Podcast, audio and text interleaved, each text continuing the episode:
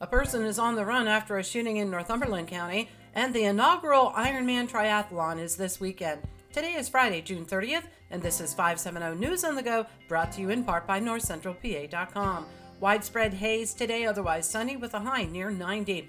We're under yet another air quality alert until midnight, this time a code orange, which is unhealthy for sensitive groups. Since the air quality changes throughout the day, you can get the latest updates for your zip code at airnow.gov. A Thursday morning gas explosion guts the home owned by Bruce Rarick on Clements Road near Watsontown. Police told the Daily Item no one was home at the time and that the fire was deep seated, hot, and smoky. Reports say the explosion was seen on a security camera. One woman was shot in the leg and the alleged female shooter is on the run. The incident happened around 4:30 this morning in Kulpmont. 44-year-old Bonnie Adams of Lewisburg is facing two felony charges after she allegedly threatened a witness while the person was giving testimony in court. She reportedly mouthed words to the witness and ran her fingers across her neck.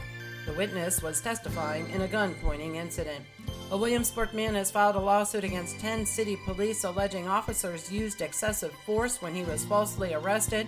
Penn Live reports Earl Sampson claims he was taken into custody two years ago without cause and later released without being charged. A rare fish that only lives in the Susquehanna River is being researched by a Penn State University research team. The Chesapeake log perch was recently reintroduced into its natural habitat. The fish are considered endangered in Pennsylvania and Maryland and are becoming more threatened by invasive species. More than 2,700 athletes will be competing in the inaugural Ironman 70.3 Pennsylvania Happy Valley Triathlon in Centre and Clinton counties on Sunday.